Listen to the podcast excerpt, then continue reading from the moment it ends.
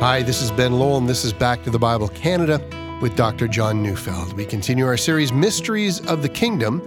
So let's turn in our Bibles to Matthew chapter 12, verses 27 to 32, as Dr. Neufeld brings us a message entitled, The Sin Against the Holy Spirit.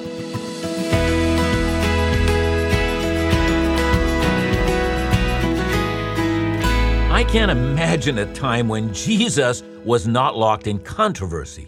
And if you think about it, that's so very different from the picture of Jesus that, that people are often given today. Jesus the healer, Jesus the one who extends mercy, Jesus the one who is the hope of the human race. But the Bible gives us a picture of Jesus, which is Jesus, the great military commander, locked in a great mortal conflict. The kingdom of heaven has tumbled into the present hour, and in response, Satan has roused his troops. The lines have been drawn up. The first shots of anger have been fired, and all heaven and earth is now engaged in warfare. Whenever I think of that image, I think of two things. The first is found later in Matthew, all the way in Matthew 16, where Jesus promises that the gates of hell will not prevail. He pictures the kingdom of heaven building the church. And the church, a mighty army, gathers her troops and rushes against a strong city, the city of Satan. But the gates of the great city begin to break, and the battle hardened troops of the King of Kings invade, and they drag out the captives of the Prince of Darkness, dragging them right out of his city. Well, the second image is the one presented to us in the book of Revelation. Revelation shows us the other side of this war the dragon marshaling his beast and false prophets, killing the servants of the King of Kings. And so I don't think we'll ever understand Jesus unless we see this world of warfare. Now, we will play this out, but as we do, you might be wondering if you read through the passage we're about to study today, how all of this ends up with a grave warning. You know, it's the warning that we not sin against the Holy Spirit, for if we do, we will not be forgiven, not in this age or in the age to come. Look, a great many people are frightened, thinking they, they might have committed that sin. But if I might, most of the time when I hear a teaching about the sin against the Holy Spirit, I don't find the teaching in connection with the great spiritual warfare in which we are now engaged. But clearly in Matthew chapter 12, that's exactly where we find that teaching. So let's begin to read our passage. Remember the context. Jesus has just healed a demon possessed man. And the Pharisees have said, look, the only reason you're able to do that is that you're the prince of demons. And in response, Jesus says that he's attacking the kingdom of Satan. And if they think there's a civil war among the forces of darkness, then it's clear that the forces of darkness are doomed. Now, with that, we come to Matthew 12, 27 to 28. And if I cast out demons by Beelzebul, by whom do your sons cast them out? Therefore, they will be your judges. But if it is by the Spirit of God that I cast out demons, then the kingdom of God has come upon you. Now, we might wonder how it's possible for the sons of the Pharisees, who, you know, as Jesus references them, well, they're actually the disciples of the Pharisees. So, how is it possible for them to cast out demons? So, I say that because, you know, the Old Testament has no record of anyone ever casting out a demon. How then are the disciples of the Pharisees pulling that off? Well, the answer is according to extra biblical material from that time period, and, and here I'm referring to the writings of Josephus. Josephus was a Jewish historian shortly after the time of Jesus. You know, some Jews believed that Solomon himself had handed down the art of incantations for healing and exorcism. And so, for instance, Josephus mentions a Jewish exorcist by the name of Eleazar who used a magical signet ring to draw out a demon through someone's nostril and then would command the demon to tip over a cup left on the table just to demonstrate that the demon had really left. Now, there are others who thought that if a demon smelled fish liver, that demon would leave. I mean, that kind of stuff was known among the followers of the Pharisees. So here's the question Well, does that stuff actually work? Well, no, I can't imagine it does. But a whole series of superstitions arose around how to handle demons. And Jesus, here in verse 27, is not saying that these people actually succeed in doing that, only that the Pharisees actually believed it. Essentially, he's saying that if that's what you guys claim to do, and it's performed in this kind of a manner, well, how can you be so sure these people aren't working for Satan themselves? And yet that's what you accuse me of doing. But of course, Jesus never used magical spells or methods to cast out demons. You know, in every case where he deals with demons, one finds him merely speaking the word and the demons flee. You know, in some cases, they even beg him not to condemn him before their time. You know, it seems that the demons were genuinely confused about Jesus. They knew that when the kingdom of God finally was revealed, they were doomed. But Jesus surprised them. Has the kingdom of God already arrived? Well, they couldn't imagine that it had because so much evil was still going on. And yet, here he was, healing the sick and throwing them out. You know, I remember a number of years ago having a friend who had an employee who was into witchcraft and magic and the occult. You know, consequently, a demon, although not possessing her, had moved into her house, and every night she could hear furniture moving, and she was becoming increasingly terrified. And so, for the first time, this woman was interested in Jesus, and my friend brought her to my office. And I was asked to come and pray for that house, and, and for better or for worse, I guess I just agreed. I remember that incident so well because when I first met that woman, she told me the demon would kill me. After all, she said, I know spiritual power when I see it, and you have no power at all. I told her I didn't need any power, at least not her kind. Magic spells and formulas and secret incantations. I mean, all that I think is just nonsense. All I needed was to know someone who had the authority in heaven and on earth. I remember the day I prayed in her house. She told me she saw the demon look at me in horror and flee.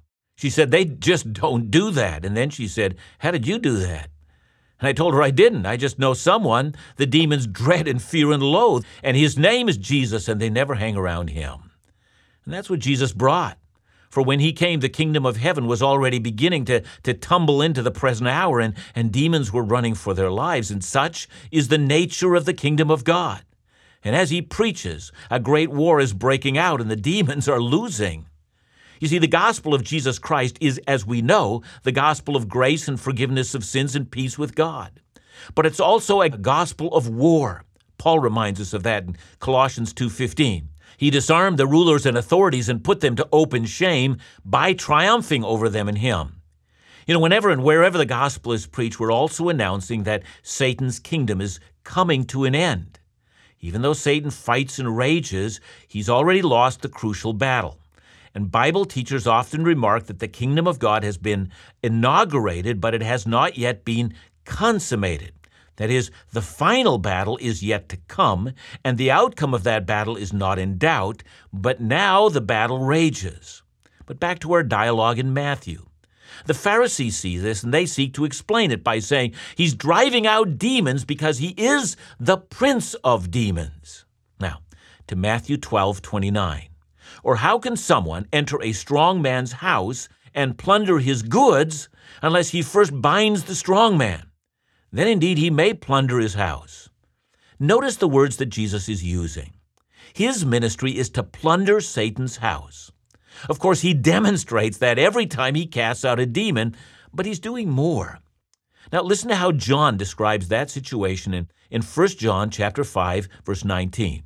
He said, We know that we are from God, and the whole world lies in the power of the evil one. Now, John does not mean that all non Christians are satanic, or that all non Christians are in league with Satan. He means, however, that since the fall of Adam, the entire world has been Satan's fortress. But now that Christ has come, with every conversion, Satan loses more of his house. With every conversion, his house is being plundered. So imagine it in this way it's like a home invasion robbery. There's a very wicked man who owns a very large home. And in this home, there are treasures of all kinds. And this wicked man has gained these treasures through you know, organized crime and through drugs and, and prostitution, theft and, and violence. But one day, a man stronger than the one who lives in the house doesn't knock on the door. In fact, he kicks the front door down. And as he comes through the door, the strong man strikes the wicked man hard, so that the wicked man falls at the strong man's feet. And the strong man binds him up. And once he's bound, he backs up a big truck to the wicked man's house and he starts to empty out his most treasured possessions. and the wicked man can do absolutely nothing about it. He's, he's raging and bellowing and cursing. But the strong man just continues to plunder his house. Jesus says, Have you noticed every single time I'm driving out a demon, that's precisely what I'm doing.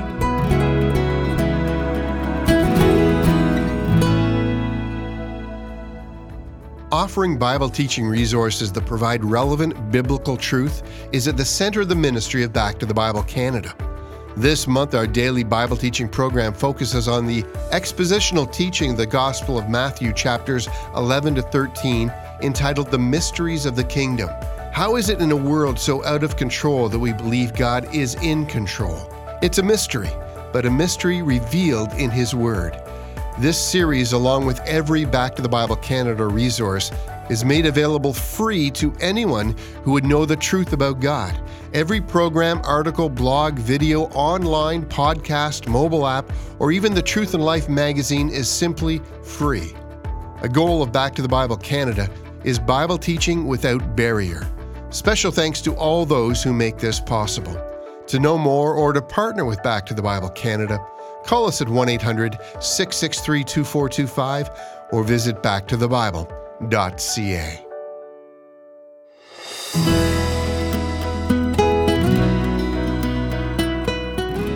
Now, Jesus has been saying that he's plundering Satan's house. That's what happened during his ministry. He says, I'm driving out demons and I'm calling men and women to myself.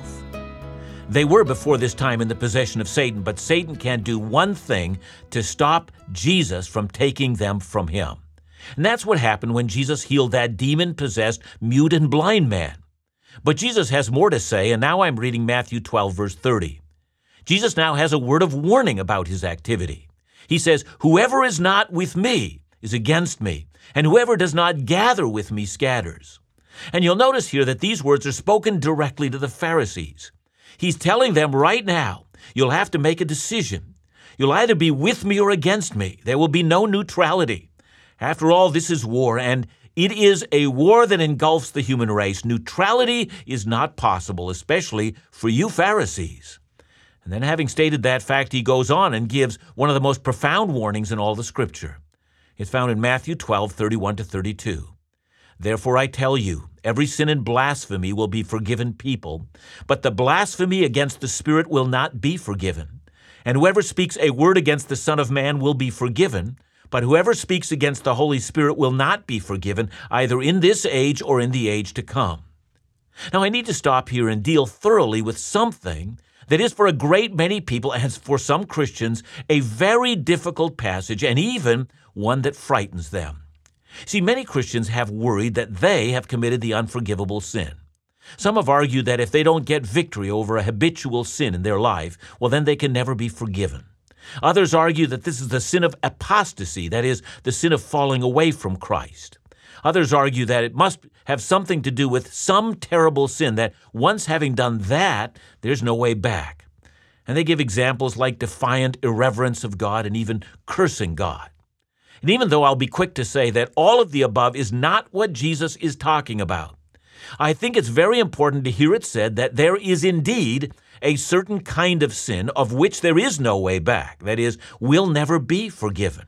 And so I don't wish in any way to minimize the gravity of what's being said. How could I, since Jesus held out this possibility and even threatened us, that we should avoid this thing? So let's set the record straight. How many of you remember Peter denying Christ at a critical hour? Do you remember that he did it not just once, but three times? So was he forgiven? Well, you might remember that in John 21, corresponding directly to the three denials of Peter, Jesus asked Peter now three times, Peter, do you love me? And each time with a broken heart, Peter says, Yes, I love you. And then each time Jesus says, Feed my sheep. We know what he meant. He was reinstating Peter as the key leader who would care for the church of Jesus. So was Peter forgiven? Well, yes, he was. And from that, you should learn.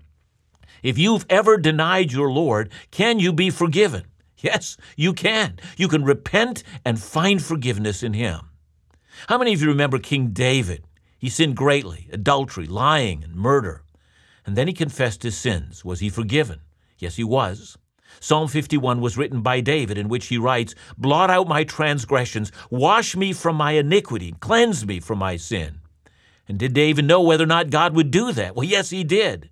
For he writes, The sacrifices of God are a broken and contrite heart, and he knows that in the brokenness of repentance, God has forgiven him. See, if David knew that, how much more should you know it? That Christ, by his death on the cross, has washed you clean no matter what you've done. Do you remember the story of the prodigal son? A young man who was at one time in the house of his father, and then he wandered away. When he comes to his senses and goes back to his father, was he forgiven? Yeah, he was. The Bible says the father ran in his direction and welcomed him. He killed the fattened calf and said, This my son was dead, but he's alive again. Listen, if you've wandered from the faith and now you're unsure of whether or not you're ever going to be invited back, hear this glorious word, son or daughter. The Father rejoices indeed. All of heaven rejoices over one lost child who's found his or her way home. Come home. Welcome home. The Father's arms are open wide. Do you remember what Jesus taught in regard to forgiving someone else who sinned against us? We are told that we are to forgive them 70 times 7 if they keep repenting. Do you think God would command us to do this when He Himself will not? If you've not yet learned that by the Spirit to put to death those misdeeds of the body, but you keep going back to the Father and honestly confessing the sins you've repeated before. Will your Heavenly Father forgive you? Yes, He will. And if you've fallen into the same sin of the flesh a million times, hear me, then confess a million and one times. And don't you ever fall into self pity or into despair or into unbelief. Take hold of the promise. Claim 1 John 1 9 that if we confess our sins, that He is faithful and just and will forgive us our sins and cleanse us from all unrighteousness. Did you hear that? From all unrighteousness. Don't let evil confuse you. Put your hope in Christ and in the promises in His Word. There is not one sin, if we're repentant and willing to turn from it, that cannot be forgiven. Well, if that's the case, what then can Jesus possibly mean about this sin against the Holy Spirit? Well, the answer has everything to do with the context. When the Pharisees say that Jesus is in league with Satan, they're doing far more than speaking evil against Jesus. For if all they were doing is speaking against Jesus, and then they came to their senses and repented, well, they would be accepted and they would live. We know that because that's exactly what the Bible promises. Well, what then is this sin against the Holy Spirit? Well, look again at the context. The Pharisees are not just sinning, they're doing something far more diabolical. Having all the evidence of the kingdom at hand, they set their faces against the kingdom and become the servants of the evil one. So let me explain this as best as I know how. The first sin of the Pharisees was the rejection of Jesus and the truth of the gospel. Of this, if they repented, they could be forgiven. But the second sin is their rejection of Jesus in full awareness of what they're doing, that is, thoughtfully and self consciously rejecting the work of the Spirit. The Pharisees have seen Jesus' ministry, that it's empowered by the Holy Spirit, and they know it. But for whatever reason, be it jealousy or arrogance or hatred, they decide to lie about him and ascribe to Satan that which they know God has done. See, I think Professor Leon Morris put this very well. He said, when a person takes up a position like that of the Pharisees, when not by way of misunderstanding, but through hostility of what is good, that person calls good evil and, on the other hand, makes evil his good, then that person has put himself in a state that prevents forgiveness. It is not that God refuses to forgive. It is that the person who sees good as evil and evil as good is quite unable to repent and thus to come humbly to God and ask for forgiveness. Do people do that today? Yeah, I think they do. They are enemies of the gospel who know the truth and seek to destroy that truth by any means possible. In Matthew 13, when we get there, Jesus will refer to them as the sons of the evil one. So let's see if I can summarize this. The kingdom of Satan has a weakness, and it's this it's much weaker than God. And the kingdom of Satan has suffered a mortal blow at the hands of Christ. But now it fights back, and in verse 31 and 32, we learn that the kingdom of Satan, in response to its numerous defeats, tries now to recruit people who know the gospel well, but who give their lives to opposing the truth of Christ. They create chaos, they create doubt, they actively spread lies, and they actively subvert the truth of Christ. They can be clergymen they can be theologians. They are also often powerful world leaders. And such people were Nero and Judas and many despots in history that have given their lives in the attempt to destroy the church of Jesus Christ. And in this passage, Jesus warns us about this. But I think for those who are theologians who actively try to subvert the truth of Scripture, they need to hear this warning most fully. For to be on the side of Satan means no hope. What can it mean for us? Well, it means that regardless of the opposition, Satan's kingdom cannot stand. Satan's kingdom has received a mortal blow. And even though we have sinned, we can always come to Christ. He can't even prevent us from doing that. So, in spite of all the sufferings that may greet us today, we should remember this Christ has overcome, and we belong to Him and not to the evil one.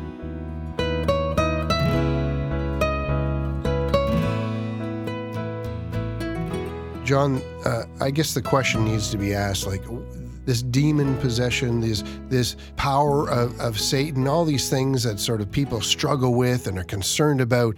What kind of credence should we be giving to those things? Where should we be looking uh, for confidence? Yeah, I mean, we need to take the reality of the satanic kingdom very, very seriously. Now, a couple of things I guess I didn't say, Ben. I mean, one of the things I can say is that uh, we know that Satan is unlike God. He can only be in one place at one time. Only God is everywhere present. Satan is localized. He sends out his demons. So I'm going to say that we've probably, those listening to me, have probably never encountered Satan personally, but his demons.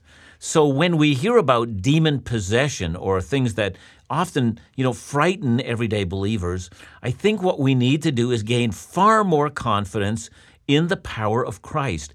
He was the one who cast demons out. He was the one, you know, when he showed up, they ran in, fright. So be confident that they'll continue to do that today. Mention the name of Jesus with confidence, and in so doing, you will have confidence.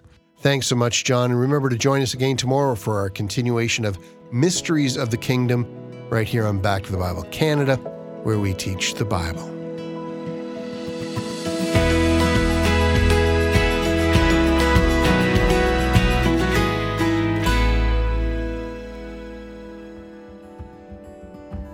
A special thank you to all those who graciously supported the Back to the Bible year end campaign. Your gift in December is critical to launching the ministry into the new year.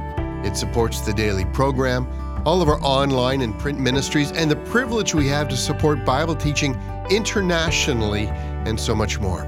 So, on behalf of Dr. John Neufeld, Phil Callaway, In Doubt, and the entire ministry team here at Back to the Bible Canada, a huge expression of our gratitude. Thank you for allowing this ministry to engage more people in more ways with the truth of God's Word in 2019. Lives are being changed, and you play an important part in all that takes place.